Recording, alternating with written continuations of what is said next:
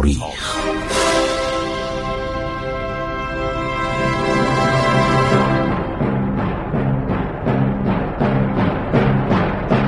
کاری از گروه جوان و اندیشه رادیو جوان.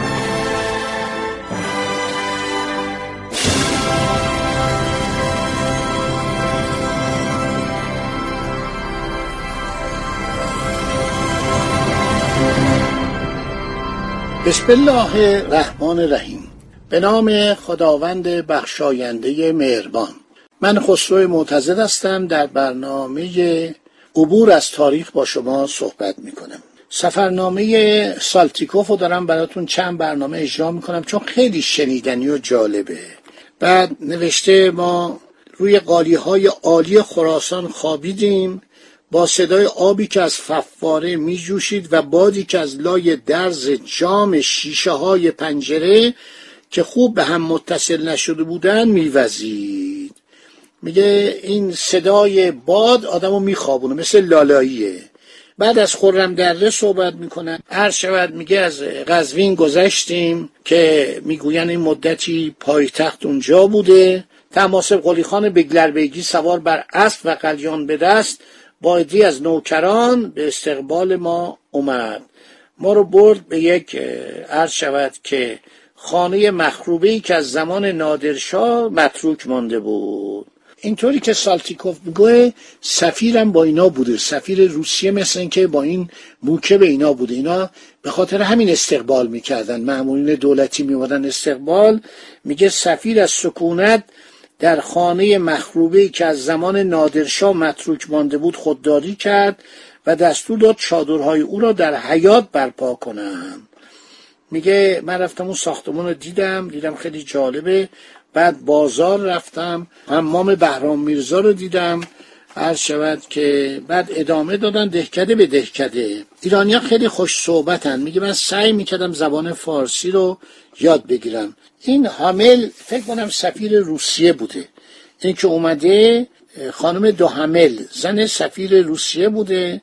میگه این توانست زبان فارسی رو اسرارش رو به دست بیاره. میگه تا حدودی توانست زبان فارسی رو به دست بیاره. دو حامل زبان ترکی استانبولی عثمانی را بسیار خوب صحبت می‌کرد. سلطانی هم رفتن از قصر فتلیشا دیدن کردن. عرض شود که روی دیوار یکی از اتاقهای قصر سلطانی تصویر پسرهای فتلیشا و خود او تقریبا به اندازه طبیعی دیده می شود خب همه رفته دیده. مسجد سلطانی هم دیده. بعد حرکت کردن اومدن. به طرف داخل ایران و اومدن رسیدن به تهران. هشتم نوامبر. صبح زود به طرف تهران حرکت کردیم. نخستین خانه های تهران را در میان مه صبحگاهی تشخیص دادیم. دسته پرجمعیتی به سرعت به سوی ما پیش می آمد دو کره اسب عالی همراه داشتند. بالهای عالی و دو مانها را به رنگ آتش رنگ کرده بودند یعنی مال دربار بودند این حیوانات نجیب در زیورهای طلا و شال کشویر جلوه خاصی داشتند خیلی تعریف می‌کنه. اسبا معلوم شد اعلی حضرت محمد شاه هدیه کردن. میگه به زبان فارسی ما دیدیم دارن عرض شود که به ما خیر مقدم میگن. بعد دسته موزیک اومد تبل زد. شیپور زد. همه این تصاویرم کشیده. خیلی جالبه این سربازان ایرانی شیپورچیا تبالا کلاهای بلند دارن لباس رسمی دارن. اومده تهران.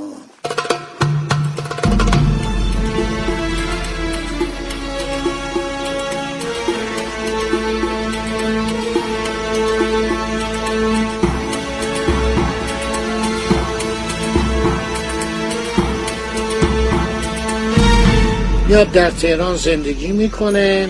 میگه من در محله به نام دروازه قزوین یکی از زیباترین منازلی که می‌توان در این شهر پیدا کرد اجاره کردم. در حقیقت هوا در آن خانه با آزادی خیابان حرکت می‌کرد. اما آب و هوای تهران به اندازه ملایم بود مثل فصل پاییز بود دیگه. خوب بود که ایرادی بر آن وارد نمی‌شد. خیلی از تهران تعریف می‌کنه. یک نقاشی از تهران کشیده. خیلی شهر کوچیکی بوده اون موقع دیگه. بعد رفته با کن سیمونیچ. کن سیمونیچ عرض شود که سفیر بوده. سفیر روسیه در ایران بوده. اون دو حامل من نفهمیدم کی بوده. که میگه با یک سفیری با ما همراه بود. احتمالا فکر سفیر فرانسه بوده.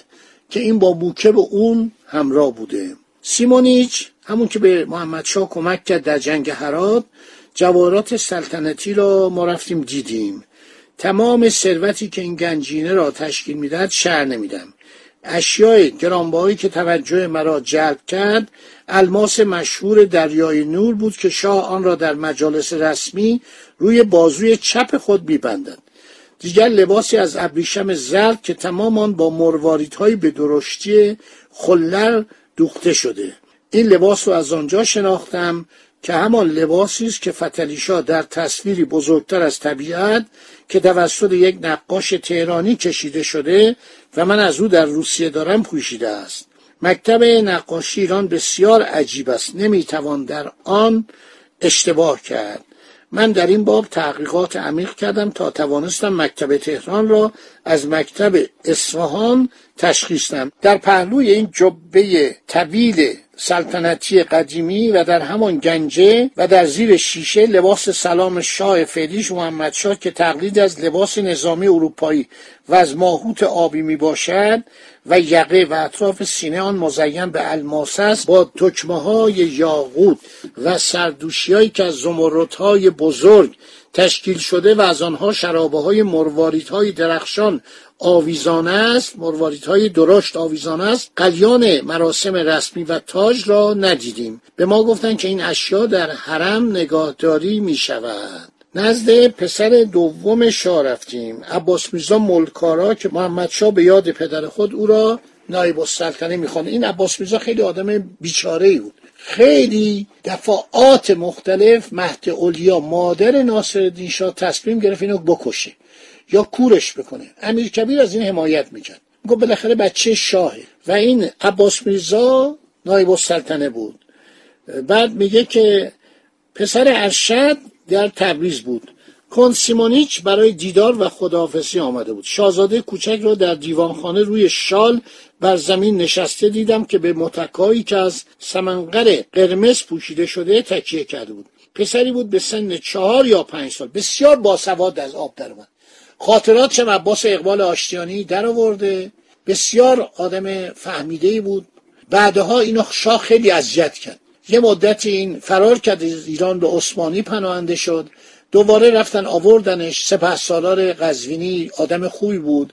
گفت بالاخره برادر شاهنشاست درستش این در غربت باشه. شاه از این بدش میومد بنهای مختلف اینو اذیت می‌کرد. مدتی حاکم زنجان شد. انقدر به این دستور دادن. انقدر به این فرمان دادن. آقا اینجا رو درست کن اونجا رو درست کن. گفت من پولی ندارم من حقوقی ندارم. گفت از رعایا بگیر. خاطراتش در اومده من دارم. انشالله از رو هم زمانش خواهم کن این آدم خیلی باسواد بود و بعد از مرگ ناصر شاه یه سفر اینو در زمستان فرستادن برای تهنیت آغاز پادشاهی روسیه. در اونجا دچار بیماری شد. بیماری همین سرماخوردگی و ذات الجنب و بعدم مرد. این عباس میرزا ملکارا خیلی یادداشتای خوبی داره.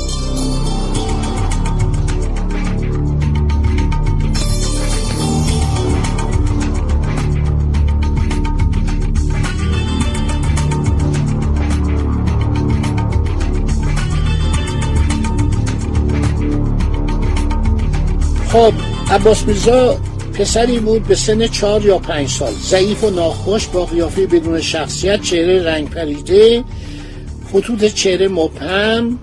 کمی پن با موهای خرمایی رنگ کرده به رنگ قرمز تون. شاهزاده ملبس به جبه شالی بود که آستر پوست داشت در روی کلاه مشکی خود تاج الماس کوچکی داشت. روی فرش در مقابل او نشستی میرزا مسعود وزیر خارجه و دو یا سه نفر اعیان که در این ملاقات حاضر بودند ایستادند. کن سیمونیچ از او پرسید دماغ شما چاق است؟ دماغ چاق یعنی حالتون خوبه؟ میگه این جمله خیلی عجیبه. و ایرانی ها اهمیت خاصی به این عضو یعنی به بینی خودشون میدن. میگه من هر چی سعی کردم نفهمیدم دماغ شما چاقه یعنی چی. شاهزاده جواب نداد. کنسیمونیچ از او سوال کرد چه می کند شاهزاده گفت نمی‌دانم چون دیدیم حوصله حرف زدن ندارد آماده خروج می شدیم ناگهان زبان عباس میزای نایب السلطنه کوچک باز شد و از ما با عجله پرسید آیا مایل هستیم اسب سواری بکنیم؟ خود او می‌خواست اسب سوار شود. چه اسبی؟ زین کرده در حیات نزدیک امارتش انتظارش را می‌کشید. پاسخ مثبت دادیم و خارج شدیم. بعد درباره پسر ارشد محمد شاه که سه سال بیشتر از برادر خود ندارد یعنی ناصر الدین میرزا. لقب ولیت یعنی وارث تاج و تخت را دارا می باشد چهره او که صفات برجسته تری دارد هوش بیشتری را نجات می‌دهد. ناصر الدین شاه داره میگه دوره بچگیش. وقتی که در تبریز به او معرفی شدم روی صندلی نشسته بود و پاهای خود را روی یک اصلی تکیه داده. خلعتی با ترنگ زرد کمرنگ که خیلی برای گشاد ولی دارای نقش بسیار عالی بود بر تن داشت. در گردن و روی سرش هدیه های امپراتور روسیه برمیزد. میگه مادرش ملکه مهد از ما خواست که از روی نقاشی کنیم و از روی طبیعت این شازده جوان را با لباس رسمی عرض شود. یافتم از آن سه نسخه تهیه کردم که با آب طلا تعذیب شد. یکی برای ملکه مادر یکی برای محمد شاه اینجا عکسشو کشیده که ناصر دیمیرزای کلاه بلند بچهش کوچولوه هشت ساله است. کلاه بلندی سرشه و یک به اصطلاح جقه طلایی هم آویزونه و سالتیکوف که لباس ایرانی تنشه کلاه قاجار تنشه داره از روش نقاشی می‌کنه. این از نقاشی خیلی قشنگیه.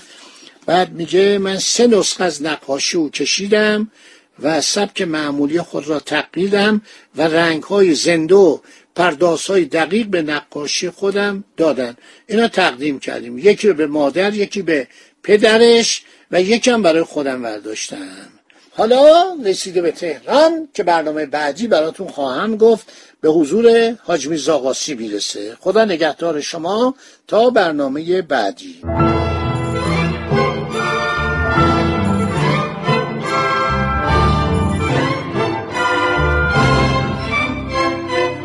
عبور از تاریخ.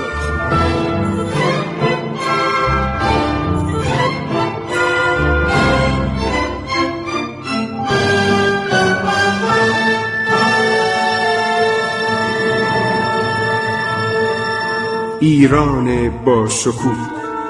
سرگذشت ایران ما به روایت خسرو معتزد